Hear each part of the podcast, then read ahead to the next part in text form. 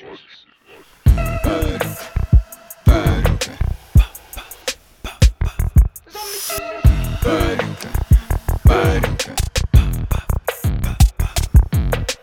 Привет, это подкаст «Парилка», и я его ведущий Виктор Лопатин из Zombie Juices. В каждом эпизоде мы обсуждаем вместе с экспертами то, что парит нас и других представителей вейп-индустрии, пока другие парят в облаках. В общем, готовьтесь, сейчас расскажем, как не продуть ваш бизнес. Ну а если вы любите не только слушать, но и смотреть, подписывайтесь на наш YouTube-канал Zombie Juices, у нас есть видеоверсия. Ну а мы начинаем. Сегодняшний гость парилки – Евгений Федотов, создатель первого табачного консалтингового агентства в России. Евгений, привет. Виктор, приветствую. Спасибо за такое представление и рад поприсутствовать у вас в студии на записи этого подкаста. Класс, Евгений. Ну, постепенно начинаем. Как, у меня первый вопрос, как вы пришли к созданию консалтингового агентства именно в табачной индустрии? Ну, вообще в табачной индустрии я с две тысячи пятого года, то есть можно сказать, что я такой динозавр, который пережил уже несколько падений метеоритов в виде там две тысячи восьмого года, две тысячи двенадцатого, да, и две тысячи двадцать третий переживем. Долгое время я работал в крупной табачной компании, которая занимается дистрибьюцией там табаков для кальяна, сигар, сигарил и так далее. Ну, честно говоря, не хотел бы упоминать название, потому потому что это уже было в прошлом, но был управляющим партнером, и, соответственно, в какой-то момент наши дорожки разошлись, я вышел из состава компании. В той компании я занимался и джи ар, и легализацией, и сертификацией, и логистикой, и маркетингом, и продвижением, то есть полноценный такой управляющий партнер, который ведет как бы направление бизнеса. Сотрудник-универсал прям, я бы сказал.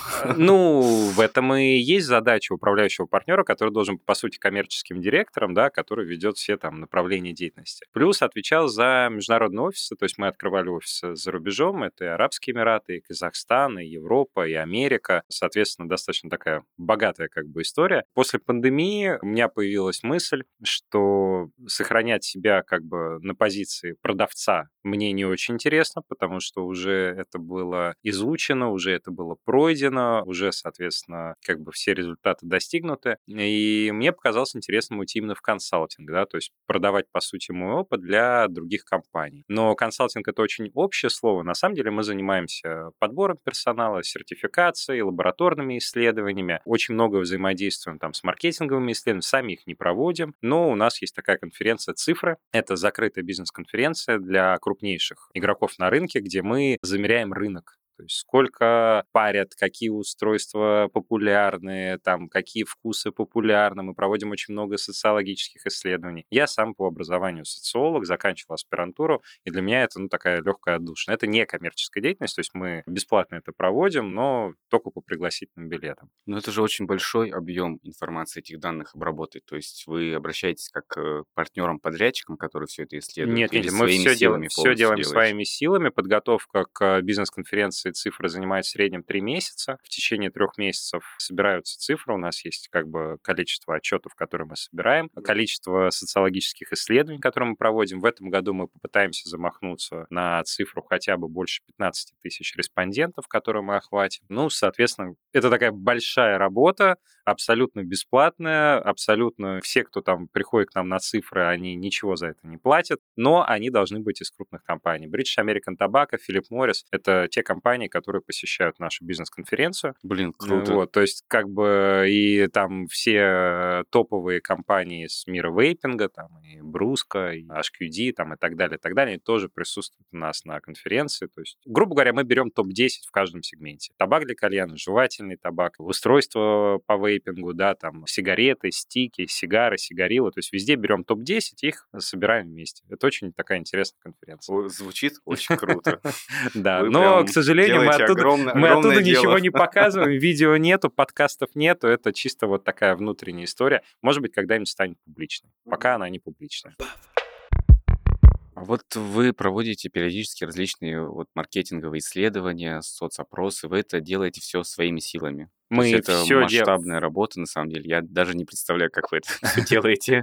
Мы делаем это своими силами, мы не привлекаем никакие агентства, мы не считаем себя маркетинговым агентством. То есть я могу ошибиться, но мне кажется, у нас было буквально два-три коммерческих проекта по проведению исследований. Все остальное делаем для себя. И мало того, мы это выкладываем потом обычно публично и бесплатно, да, то есть потом это можно посмотреть, замерить, мы это переводим на другие языки, у нас есть практика некоторых статей перевода там на английский, на даже на китайский, мне кажется, мы переводили, когда нас попросили об этом партнеры, но на английский точно ни одна статья переводилась и выкладывалась не у нас, на других ресурсах, то есть мы очень-очень вот за объединение, да, то есть когда рынок объединяется, когда есть какое-то ядро людей, которые общаются, то весь рынок начинает двигаться в правильном направлении. Мы это видели на кальянном рынке, я сам выходец с кальянного рынка, я его очень люблю, очень как бы уважаю и ценю, и то же самое нужно и по вейпингу, то есть вот это ядро, где люди общаются без купюр и без страха что-то сказать, то есть когда даже конкуренты садятся за стол, говорят друг другу в лицо, слушай, давай договоримся. Вот в кальянах это работает так, я думаю, в вейпинге это тоже так частично работает, будет как бы еще там улучшаться, усиливаться, потому что все-таки много у нас проблем извне, и надо, соответственно, достаточно много, я так аккуратно сказал, то есть постоянные гонения, и, конечно, лучше хотя бы внутри частично объединяться.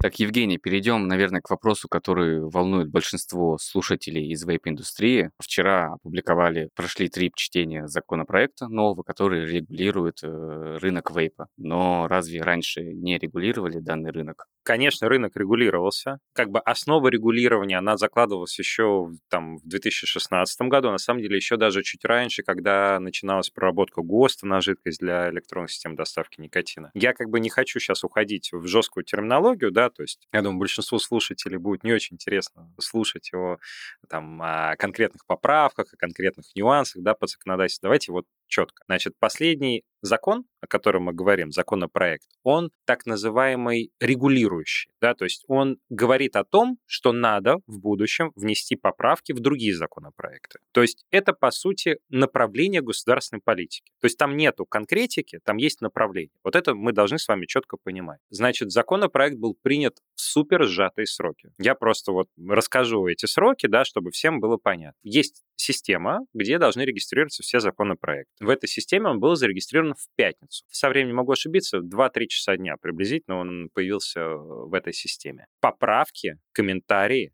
можно было дать до понедельника девятнадцать ноль ноль. А, ну то есть суббота, воскресенье, выходные? Безусловно, конечно. Это установлено нашим трудовым законодательством. Вот. Во вторник, одиннадцатого апреля, данный законопроект был вынесен на пленарное заседание Государственной Думы, рассмотрение в первом чтении. При этом он шел под номером, по-моему, двадцать два среди вопросов, но по факту был рассмотрен четвертым или пятым, над ним стояла звездочка, что это приоритетный законопроект, который должен обязательно в весеннюю сессию пройти. Первое чтение он прошел без каких-либо вопросов, там все депутаты, кроме господина Вассермана, проголосовали против. Вассерман Анатолий, сейчас идол вейп-культуры. Анатолий, э, он очень разумно высказался, и в целом, давайте объективно, я не сторонник курения, да, и не противник курения. Я считаю, что у каждого человека есть свое мнение, и все, что я говорю, оно касается исключительно законодательства, ни в коем случае там я не призываю курить, парить и так далее, и так далее. Здесь тоже, ну, где-то линия должна быть. И Вассерман, он просто достаточно корректно объяснил свою позицию, что, ребят, надо разобраться. Так вот, значит, первое чтение проходит. Между первым и вторым чтением чуть-чуть отступления всегда дается много времени, потому что в этот момент должны быть основные поправки, за которые голосует комитет, и потом во второе чтение законопроект уже выносится с поправками, и его уже изменить нельзя. Либо да, либо нет. Все дальше говорят да, нет, да, нет. Все, других вариантов нет. Так вот, между первым и вторым чтением было дано тридцать минут. То есть технически что-то сделать за тридцать минут невозможно. То есть ни один... Я, на моей памяти я не знаю таких законопроектов, на которые давалось между первым и вторым чтением тридцать минут. Ну, по крайней мере, отраслевых, да, то есть по табаку. Например, закон о Минфине, о лицензировании, он обсуждается уже порядка двух лет. И между первым и вторым чтением там сроки там месяца, да? То есть не, ну, да, не да, тридцать минут. Я вчера смотрел, я был удивлен, вот. Как это проходит. И тут же, конечно, третье чтение, и вот сегодня, двенадцатого апреля, сегодня этот законопроект уже в Совете Федерации, соответственно, если его Совет Федерации одобряет, то ориентировочно через неделю, в принципе, Эту дату нам называли чуть раньше, как бы что девятнадцатого-двадцатого апреля Владимир Владимирович может подписать данный законопроект. Значит, о чем говорит этот законопроект? Он говорит о том, что на вейпинг будут смотреть пристально. Это взрослый бизнес, к которому надо относиться по-взрослому, где есть правила, которые надо соблюдать. По сути, вейпинг ставится знак равно сигаретами. Ну, если я не ошибаюсь, это же было и раньше. Частично да, частично нет.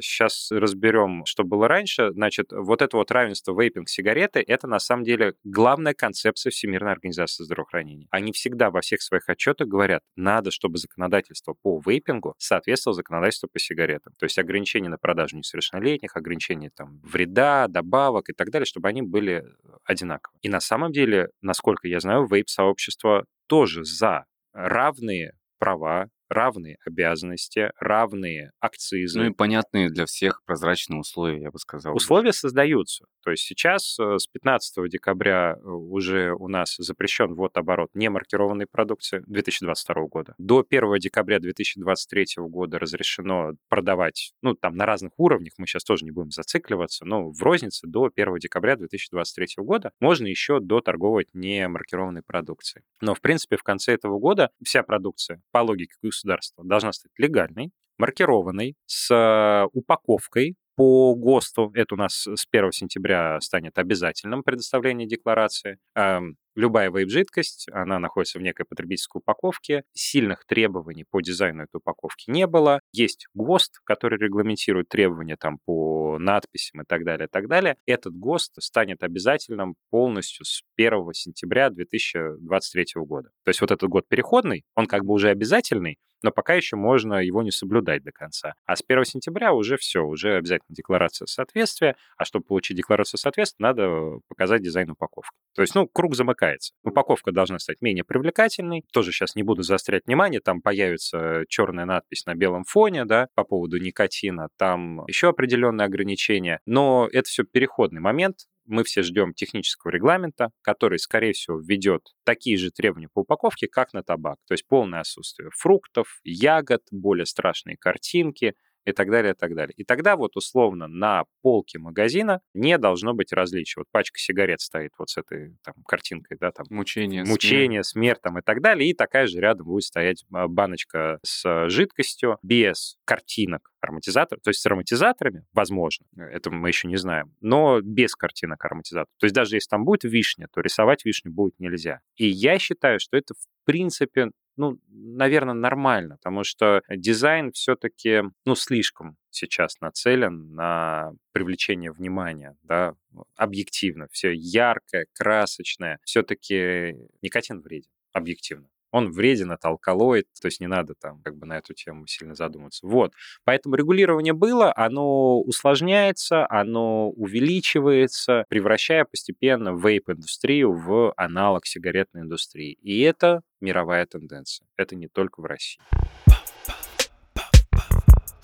В дальнейшем, вот исходя из вашего ответа, а что делать на данный момент дистрибьюторам, производителям или рознице? То есть какие-то, может быть, шаги сделать заранее, чтобы было в дальнейшем проще? Или пока просто сейчас, как я наблюдаю, есть некий момент паники на рынке, и люди, в принципе, не знают, что делать, чего ждать, как дальше работать, и что-либо планировать там больше, чем на два-три месяца? Очень... дорогой может оказаться совет. Ну, хотя бы в общих чертах некая рекомендация. Я поясню. К сожалению, никто до конца не знает будущего. То есть есть опыт, все, что сейчас проходит рынок вейпинга, в свое время проходил там рынок табаков для кальяна, да, там, когда тоже загоняли в маркировку, рынок сигарил, которых тоже загоняли в маркировку. Здесь рекомендация одна – все время держать руку на пульсе, следить за законами, следить за любыми новостями в этой части. Кто-то считает, что наоборот в этот момент надо как можно больше вложить там, в товар, в продвижение, еще во что-то. Кто-то наоборот, ну это как в любом кризисе. Ну, да, это это да, в любом согласен. Случае любое изменение законодательно это кризис. Соответственно, в любой кризис есть категория людей, которые говорят, мы хотим двигаться быстрее, да, и они начинают больше вкладывать, больше продавать. А есть категория людей, которые наоборот замирают. И чья стратегия правильная, никто не узнает, пока кризис не закончится. Да, логично. Вот, поэтому кто выживет, тот и молодец. В данном случае очень сложно давать этот совет, но то, что надо следить за своими товарными остатками, все время сопоставлять их с планируемым объемом продаж, все время следить за тем, ага, сколько у нас маркированной продукции, сколько не маркированной, сколько с каким сроком годности, сколько от этого бренда, а у него нет документов, да, вот это делать нужно. По сути, такие таблицы должны быть у руководителя на столе каждый день. И он должен, получая новую информацию, быстро принимать решение. Ребят, вот это там, не знаю, распродаем, а вот это, наоборот, закупаем, потому что они молодцы, они вот первые там сделали все по закону. А вот это давайте приостановим, потому что что-то у них там какие-то проблемы с документами, а мы слышали, что по этим документам сейчас будут проверять. Никуда от этого не деться. То есть как план сражения, кризис, все должно быть перед тобой. В идеале, там, повторюсь, какие-то таблицы, распечатки, сводные вещи, да, там, аналитика и так далее. Сейчас миром правят информация, получение своевременной информации, анализ этой информации. И уже не важно, какой продукт ты продаешь. Если ты умеешь работать с информацией, ты на коне. Если не умеешь... Ну, в целом, абсолютно согласен, наверное, с вами. А еще у меня тогда следующий вопрос такой. Так как у вас есть большой опыт в табачной индустрии, и вы проходили всю эту историю с введением акциза на табак, то есть раньше табак для кальяна тоже был безакцизный. Все верно. И как вы думаете, в дальнейшем, то есть как-то регламентируют, уменьшат акциз на жидкость или нет? Сейчас, если не ошибаюсь, он стоит двадцать рублей за миллилитр.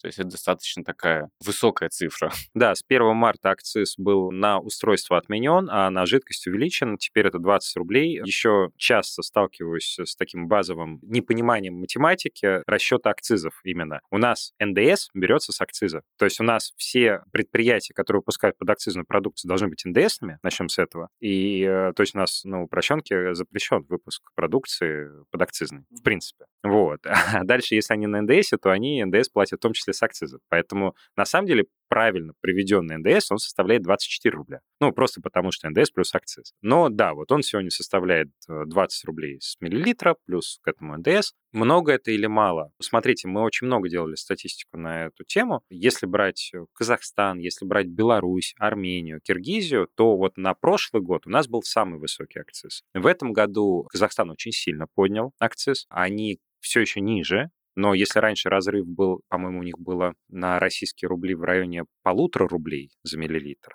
а у нас было... Полтора рубля на миллилитр. Да-да-да. А у нас было семнадцать в том году. Да, потом у нас подняли в январе до восемнадцати, и потом увеличили в марте до двадцати. Сразу приношу прощение, если там на рубль, на два где-то ошибусь, все-таки по памяти, не залезая в телефон, все говорю исключительно из головы. В Беларуси было в районе три с половиной российских рублей, если пересчитывать их акциз на российские рубли. А у нас было, вот, соответственно, семнадцать. То в этом году Беларусь подняла до российского уровня, Казахстан поднял, по-моему, где-то до восемь с половиной - девять рублей. То есть они еще отстают, но подняли. Почему мы говорим об этих странах? Потому что там нет границ.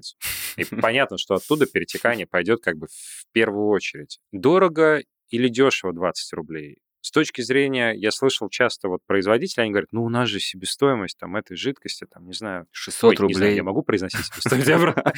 Нас смотрят же потребители. Ну, можем взять средние цифры, то есть жидкость будет для конечного потребителя стоить порядка восемьсот тысяч рублей. Примерно. Нет, но это мы говорим про акцизную на полке, а я да. хотел сказать, что производители часто, когда выступают в общении с государством, они говорят, ну, у нас там себестоимость там... пятьсот рублей. Условно там недорого. Вот, столько-то рублей за миллилитр. Типа, и как мы можем платить двадцать рублей за миллилитр, когда у нас такая себестоимость? Ребят, ну, сигареты тоже дешевые. То есть сигареты, с которых платятся акцизы, они тоже стоят копейки за штуку. Ну, то есть там себестоимость, там рубли за пачку. Ну, я просто знаю.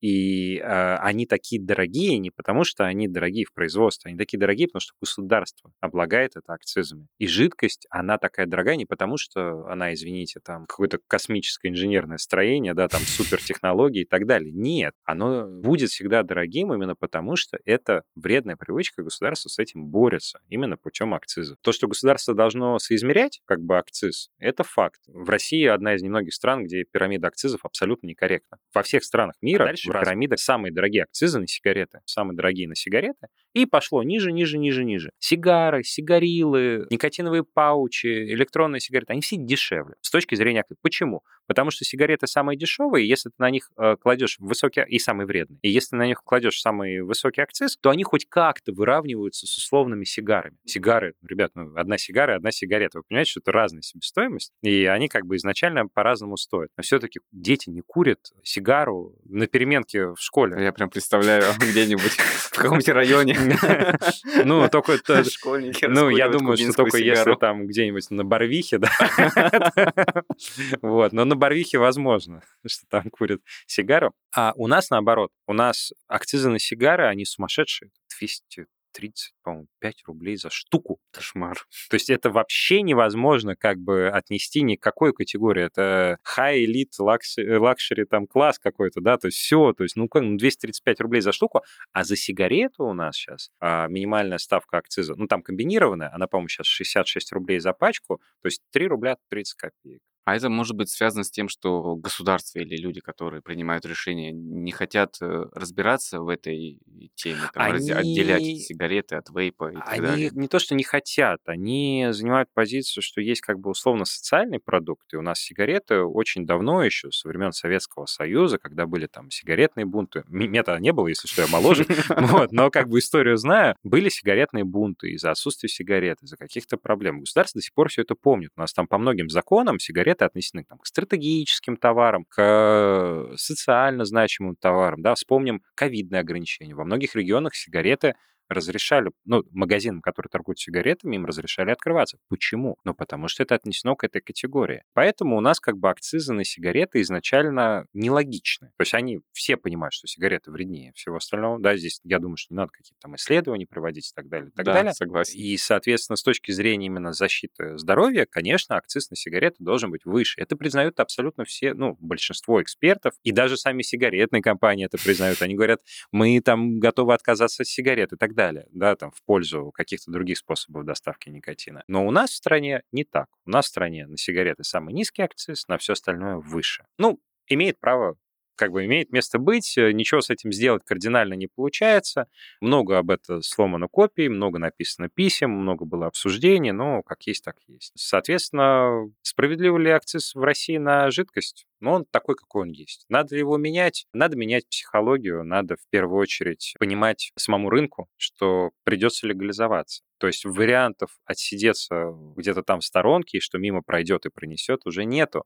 Рынок очень большой, он исчисляется сотнями миллиардов рублей. То есть, ну, это нереально, чтобы этот рынок не заметили. Его заметили, его начали замечать уже давно. Его посчитали, взвесили, измерили и приняли решение, что он должен попасть в казну.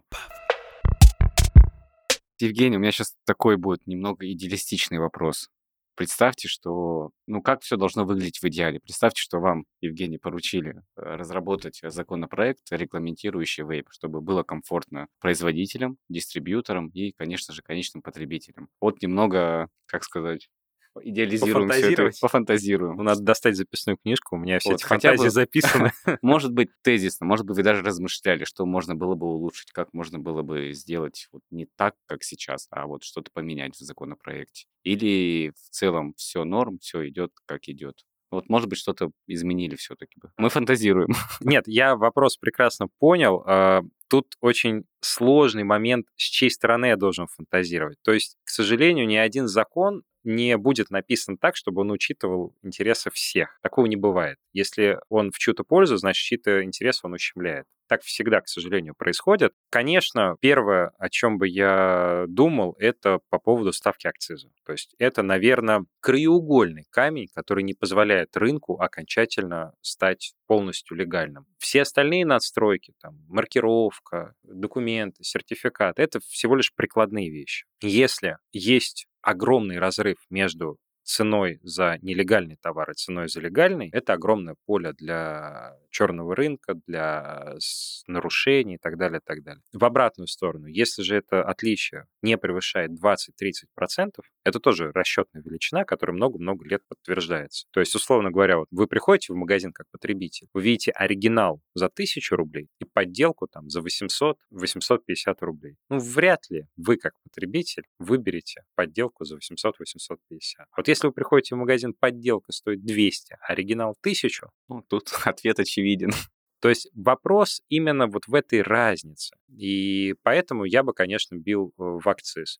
Ну и второй момент. Я искренне считаю, что надо вводить ограничения по флаконам, по объему затяжек в электронной системе доставки никотина в электронной сигарете. Почему? Потому что все-таки мы работаем с никотином, никотин — это яд, и если совсем не регламентировать там и флаконы там по пятьсот миллилитров разрешить условно, Ну, канистрами сразу. Канистрами, да, сразу. Это просто огромный риск, это яд. Окей, сама жидкость не яд. Здесь тоже, да, четко, а то меня потом вырежут, скажут, что я назвал вейп ядом.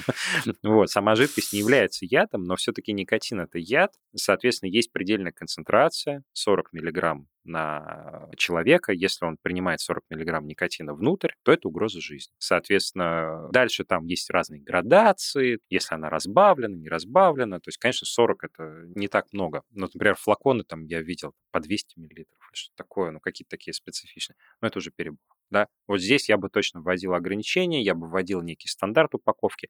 Ну, и на самом деле это то, что сейчас делается. Искренне, внутренне, как я еще раз повторюсь, я отец троих детей, да, у меня три пацана, там, старшему одиннадцать лет, и я искренне считаю, что, конечно, вейпинг надо уводить от несовершеннолетних. Все, что касается ярких упаковок, каких-то там, не знаю, там, супергероев, все, что проявляет неправильную ассоциацию, что это может быть весело, фаново и безвредно, мне внутренне тоже кажется неправильным. То есть здесь я бы эти ограничения вводил, и, слава богу, они у нас ну, постепенно вводятся. Вот. То есть мне кажется, это должен быть разумный компромисс, что это должен быть легальный товар, но для взрослых. Я отдаю себе отчет, что все равно там дети там, шестнадцать-семнадцать будут это пробовать, но пусть пробуют шестнадцать-семнадцать, а не в девять-десять, как зачастую происходит, к сожалению, сейчас. Еще чуть-чуть отступление скажу. У нас есть огромный чат, где более пяти тысяч магазинов, там девятьсот представителей, но они представляют более пяти тысяч магазинов. Называется Retail Expert. И у нас есть очень много закрытой информации, которую мы там выкладываем. И вот мы там проводили опрос, как же сигареты,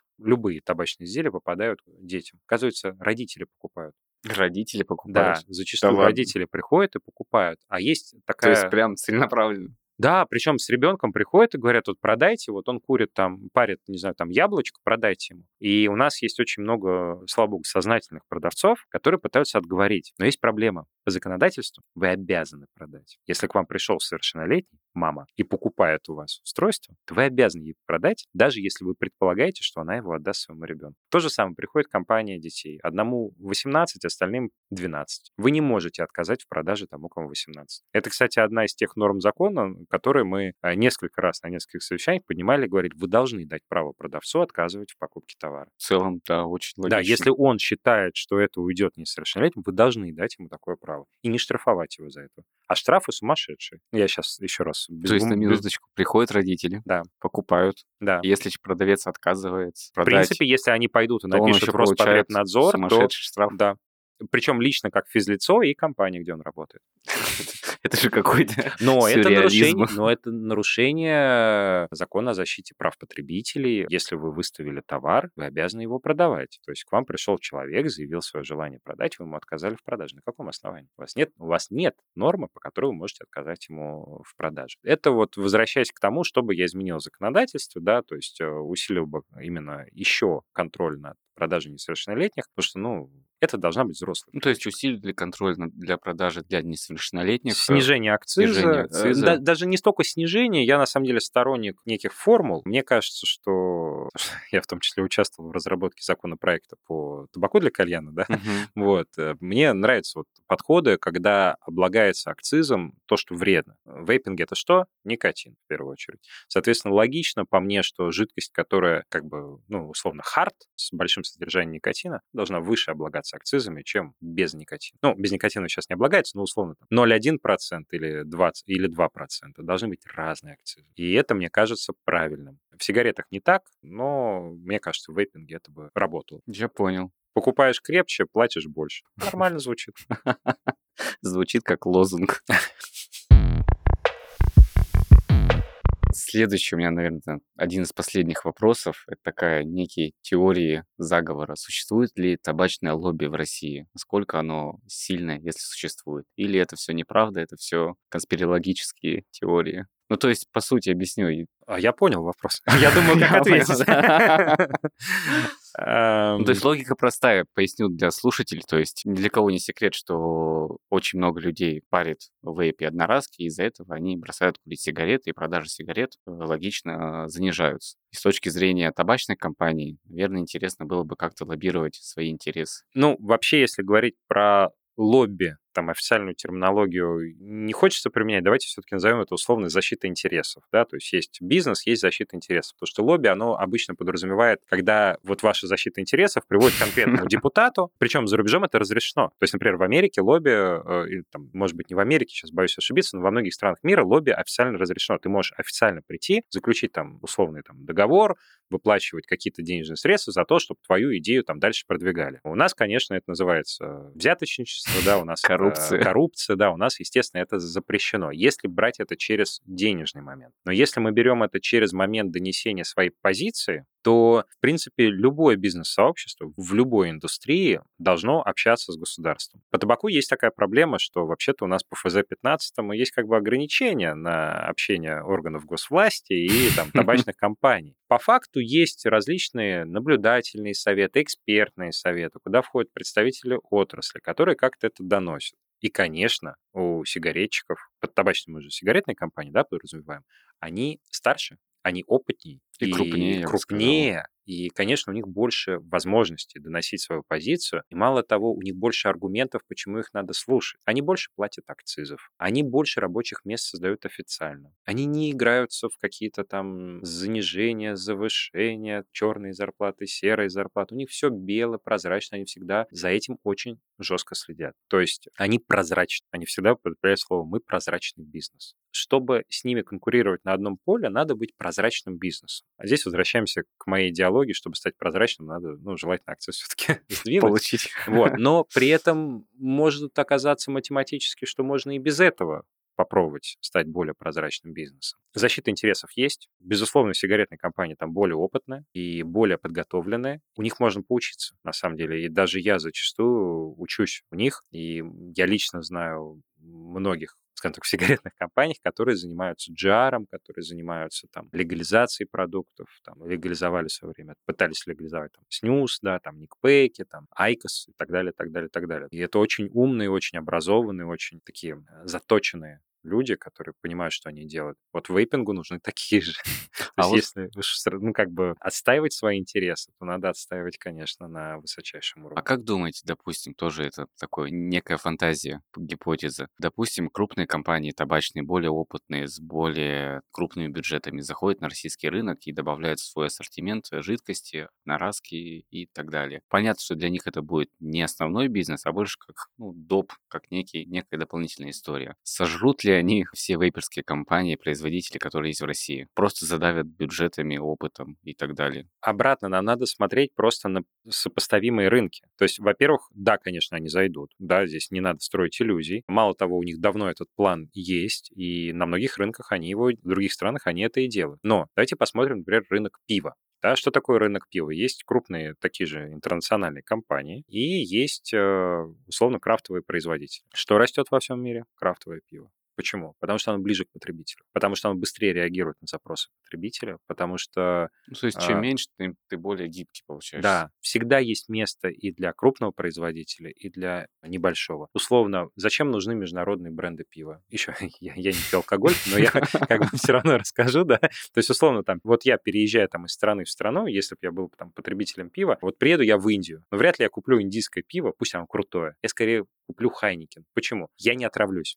Ну, то есть, здесь логика именно такая, да? Но если бы я в Индии начал жить, я бы точно с Хайникена перешел на какое-то другое пиво, потому что оно вкуснее, лучше. Так и с жидкостью будет то же самое, и с устройством будет то же самое. То есть будут какие-то массовые продукты, которые понятны во всем мире, да, то есть условно там марка, и она во всем мире одинакова. А будут местные продукты, которые, скорее всего, будут выигрывать по качеству, по цене, по вкусу, по представленности, еще почему-то. Ну, поэтому это всегда так. И сигареты, кстати, если внимательно посмотреть статистику, идет большой рост альтернативных сигарет, имею в виду альтернативных брендов. То есть, грубо говоря, в России фиксируется рост спроса именно вот к таким небольшим локальным брендам.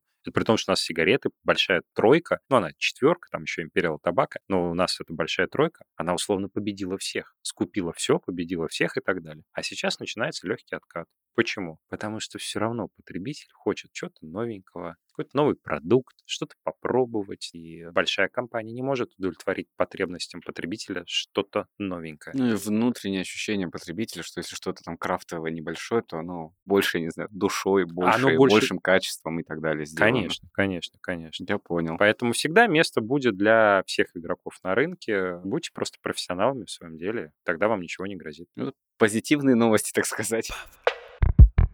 Евгений, вы сказали, что государство готово относиться к рынку по-взрослому. А вот такой вопрос вытекающий. А рынок, сами производители вообще готовы работать по-взрослому, так сказать? Может быть, у вас есть какие-то обращения от компаний и так далее? Ну, если бы у нас не было обращений, ну, мы, да, мы, согласен, мы бы закрыли бизнес.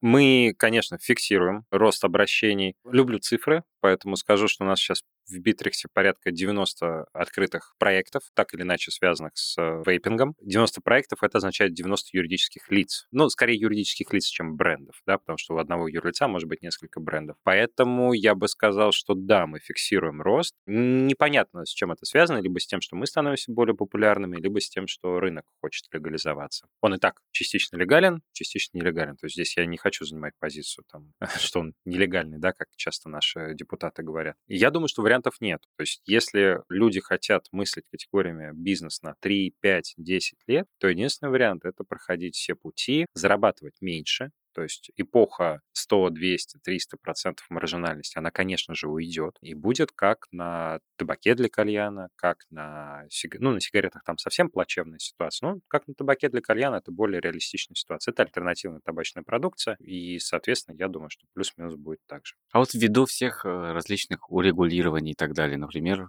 как было со снюсом, его запретили и резко стали наблюдать рост одноразок. То есть, может быть, сейчас что-то так подобное произойдет. Может быть, табак для кальяна снова поднимутся продажи и будут его больше потреблять. Либо, может быть, будет появиться какая-то новая история, штука. Я не сторонник теории, что табак для кальяна и электронные сигареты являются конкурентами. Это скорее дополняющие друг друга вещи. Ну, давайте объективно, вы не можете там на бегу покурить кальян. Ну, ну да, как бы это, да, это да. нереалистично. Нет, я к тому, что зачастую люди ищут более простые решения. Вот у меня, допустим, есть друзья, которые на всех тусовках всегда курили кальян. Без кальяна тусовка, не тусовка, все расходятся по домам. Сейчас я, когда мы вместе собираемся, встречаемся, да зачем кальян забивать? Возьму, вот у меня есть дуделка, и сидит, курит его. Ну, такое тоже может быть, хотя все равно кальян — это некое социальное как бы сплочение людей, релаксация, успокоение и так далее. К чему я это? Потому что четкой замены одного на другого я не вижу. Скорее всего, конечно, какие-то продукты чуть подвыстрелят.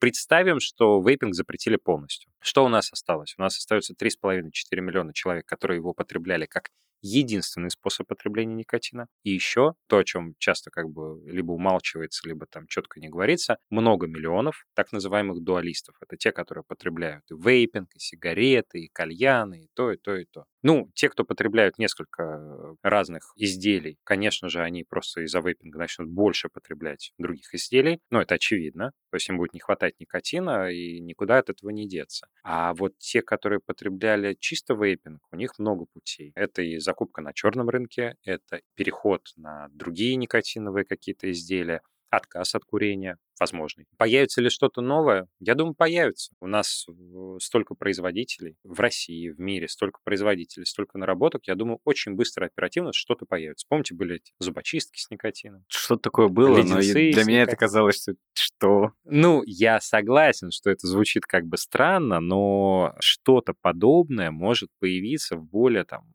современной форме. Ну вот сейчас, например, идет огромный рост на бестабачные стики для айкоса. Да, вот это мы фиксируем прям четко. Меня, кстати, знакомые просили даже найти в Москве эти бестабачные стики. Я такой, что что, какие бестабачные, где их возьму вообще? Они растут, растет категория. В том году мы фиксировали сумасшедший рост категории по условно сигарилам. Сейчас не совсем корректная формулировка, но когда я назову бренд, вы все его вспомните, условно, вот сигареты ПП. Да, вот все, все. Да, да я их курил. Chapman, Chapman, ПП. ПП вообще мои любимые сигареты были, когда я курил. Вот, соответственно, это то, что мы условно называем категорией сигарилы, потому что там не совсем это правильно сигаретами называть, хотя с точки зрения законодательства это сигареты. Вот эта категория растет там сумасшедшими темпами. В том году росла. Сейчас надо замерять, мы вот как раз сейчас этим занимаемся. Соответственно, извините, в том это я в две тысячи двадцать первом имею в виду, потому что в том году мы замеряли и данные двадцать первого года. Вот, двадцать второй сейчас не скажу. Соответственно, конечно, люди куда-то начнут переходить. Поэтому я и говорю, владение информацией, отслеживание трендов, опросы потребителей. Ну, объективно, у нас многие магазины опрашивают своих потребителей, что они курят. Я бы сказал, нет. На самом деле, мы много работаем с разными магазинами, и там сложно все с этим, они даже так. Зачастую не знают своей целевой аудитории. Пол, возраст, доход. А это базовые вещи в социологии. Второй момент, они не знают, какие продукты они употребляют. То есть они смотрят продажи, но продажи — это финальное касание. А на самом деле ведь человек проходит очень длинный путь для принятия решения о продаже. Он должен зайти в магазин, он должен где-то что-то прочитать. А большинство магазинов, они даже не знают, где получает информацию потребитель, откуда. Да, там. Вот по кальянам проводились такие исследования, очень серьезные компании это проводили, и там вообще там космос. Но вывод очень простой. Сарафанное радио. То есть, кстати, большая часть информации люди получают от своих друзей. Им они доверяют. А в вейпинге как? Я не знаю. Мы, например, этого еще не измеряли. Ну, то есть важно проследить сам путь потребителя к покупке. К финальной. И тогда на этом пути вы увидите, куда он может свернуть. Может ли он свернуть к электронным сигаретам на нелегальном рынке, или же он свернет к обычным сигаретам, или же в жевательный табак. То есть, чтобы это утверждать, лучше замерить. Замеров нет, поэтому сейчас не отвечу. Хотя хорошую идею подали, я думаю, что мы такой опрос попробуем глобальный провести, ну, если нас ритейлеры поддержат, как бы сами-то мы не достучимся до людей, да, но я думаю, что поддержат, я думаю, что совместно мы это сделаем, это будет интересно, кстати, пощупать. Ну, вот я думал про себя, допустим, вейпинг запретили, жидкости все больше нет в этом мире, а я раньше курил сигареты, и для меня это прям супер решение, потому что от меня не пахнет, это менее вредно, ну, и так далее, и так далее. Я про себя размышлял просто так, и что я буду делать, что буду курить, то есть бросать курить вообще, то есть чтобы вот там не попускать дым, ну, для меня все-таки сложно. Наверное, я думал, что я все-таки вернусь, к сожалению, так как альтернативы другой нет, вернусь к сигаретам. Ну, вот а-ля Chapman. Вот ну, фру, а-ля Chapman, да, ПП и такая вот вся история. Да, вот, да, да. И так. Я думаю, что большинство людей, на самом деле, они в итоге вернутся к сигаретам, потому что они, конечно, проще, чем кальян. Кальян — это культура, традиция определенная. Это сложно. Но, опять же, на тусовках табак для кальяна снова будет иметь спрос. Ну, кстати, не фиксируется падение интереса к кальяну. Произошло же другое. Во-первых, ну, у нас много людей уехало из страны. Объективно. И как раз-таки целевая аудитория потребителей кальяна, то есть молодые мужчины двадцать пять - тридцать пять лет. А второе, что произошло, это у нас прекратились полеты за рубеж, а табак для кальяна — это экспортный продукт. Очень много табака для кальяна из России попадает на зарубежные рынки. У нас прекратились полеты людей, соответственно, прекратился чемоданный экспорт, а это было больше десять процентов рынка. То есть так называемый скрытый экспорт. То есть мы потеряли там из целевой аудитории пятнадцать - двадцать процентов людей, которые уехали, да, это полтора-два миллиона человек по различным оценкам уехало из страны. Мы потеряли десять процентов скрытого экспорта, вот и падение рынка двадцать - тридцать процентов. А, ну и плюс еще какую-то часть все равно взяли Кон- на разки, но эта часть не сильно большая. Конечно, да, то есть я четко как бы все время в разговорах говорю, что электронки — это просто то, как мыслят магазины. Они говорят, вот это падает, это растет, значит, одно отняло у другого. Я говорю, ребят, ну вы докопайтесь до причин. Кто у вас покупал табак? О, приходил там какой-то Вася, покупал двадцать килограмм. Куда этот Вася эти двадцать килограмм? В Дубае. А теперь где Вася? Теперь Вася там в Индонезии и в Дубае привезти не может. Поэтому двадцать килограмм в Дубае не уехали, и Вася теперь не заходит. И все. Там потеряли, там потеряли. То есть, когда вот мы стали такие глубинные интервью там некоторые проводить, мы как раз-таки до этого докопались, а потом увидели это на цифрах. Увидели, что у нас в страну в долгое время там угля для кальяна поставлялось больше, чем табака производилось. Понятно, что часть съедалась черным рынком, а часть непонятно куда. И оказалось, что у нас табака производится больше, чем поступает уголь. Это значит, что есть куда-то выход этого табака. Логично. И да. Этот выход оказался в зарубежных странах. То есть, вот этот скрытый экспорт. И мало, мы все это знали, знали, но мы просто смогли его посчитать. Ну, исследование все-таки это очень важная часть на самом деле. Да, да, да. Без данных ничего не получится. Зная цифры, вы знаете будущее. Это лозунг нашего мероприятия. Совет всем. Да. Наши друзья из Vape News подготовили некие вопросы, такой блиц-опрос короткий. Вы готовы? Конечно. Давайте, начинаем. Книга или фильм? Книга. Книга. Лучшая страна для жизни? На текущий момент Россия. Россия. Вы патриот? Это очень сложный вопрос. Наверное, да. Я патриот, потому что здесь моя семья, здесь мои друзья. Если это считается патриотизмом, то да. Хорошо, тогда лучшая страна для путешествий? Испания. Почему Испания? Ну, потому что это вторая страна, где я был бы готов жить. А, я понял. Вейпинг или кальянная индустрия? Конечно, кальянная. Кальянная индустрия. Родное все-таки. Конечно. Самая удачная коллаборация за все время? Э, в какой индустрии? За всю вашу деятельность. А в смысле меня с кем-то? Да, или вашей компании, может быть, с кем-то. Очень сейчас будет странный ответ. Когда мы открывали американский офис, мы там выводили такой уголь для кальяна с дыркой, назывался ринг. И нам удалось абсолютно случайно, это нельзя сказать коллаборацией, нам удалось абсолютно случайно. Нас полюбил такой рэпер, его зовут Дрейк. Может быть, слышали, да? Такой Конечно. Достаточно известный. И он снимался в ванной с кальяном. То есть он лежал в ванной с кальяном. Обложка журнала Rolling Stones. И да там прям сверху на чаше лежал уголь с дыркой. Это был наш угольринг, и это была случайная коллаборация, наверное, она самая лучшая, которая у нас была. Блин, ну тут вопросов ноль. Сейчас будет сложный вопрос. Запрет вейпинга или полное прекращение работы Telegram в России? Можно не отвечать. Слушай, нормально без Телеграма жили, ну что? В принципе. Ну, я просто подумал, как мне семь тысяч куда-то перетащить подписчиков. Ну, да нет, ну, конечно, Телеграм — это всего лишь площадка, не так страшно. А вейп — это категория. Куда ее деть-то? Ну а с вами был подкаст «Парилка» и я, Виктор Лопатин из Zombie Juices. Подписывайтесь на нас на всех платформах, где вы привыкли слушать свои подкасты. Оставляйте отзывы на Apple подкастах, смотрите нас на YouTube. И уже через неделю мы снова встретимся в нашей «Парилке». И с нами был сегодня Евгений Федотов. Спасибо, до новых встреч. Zombie Juices.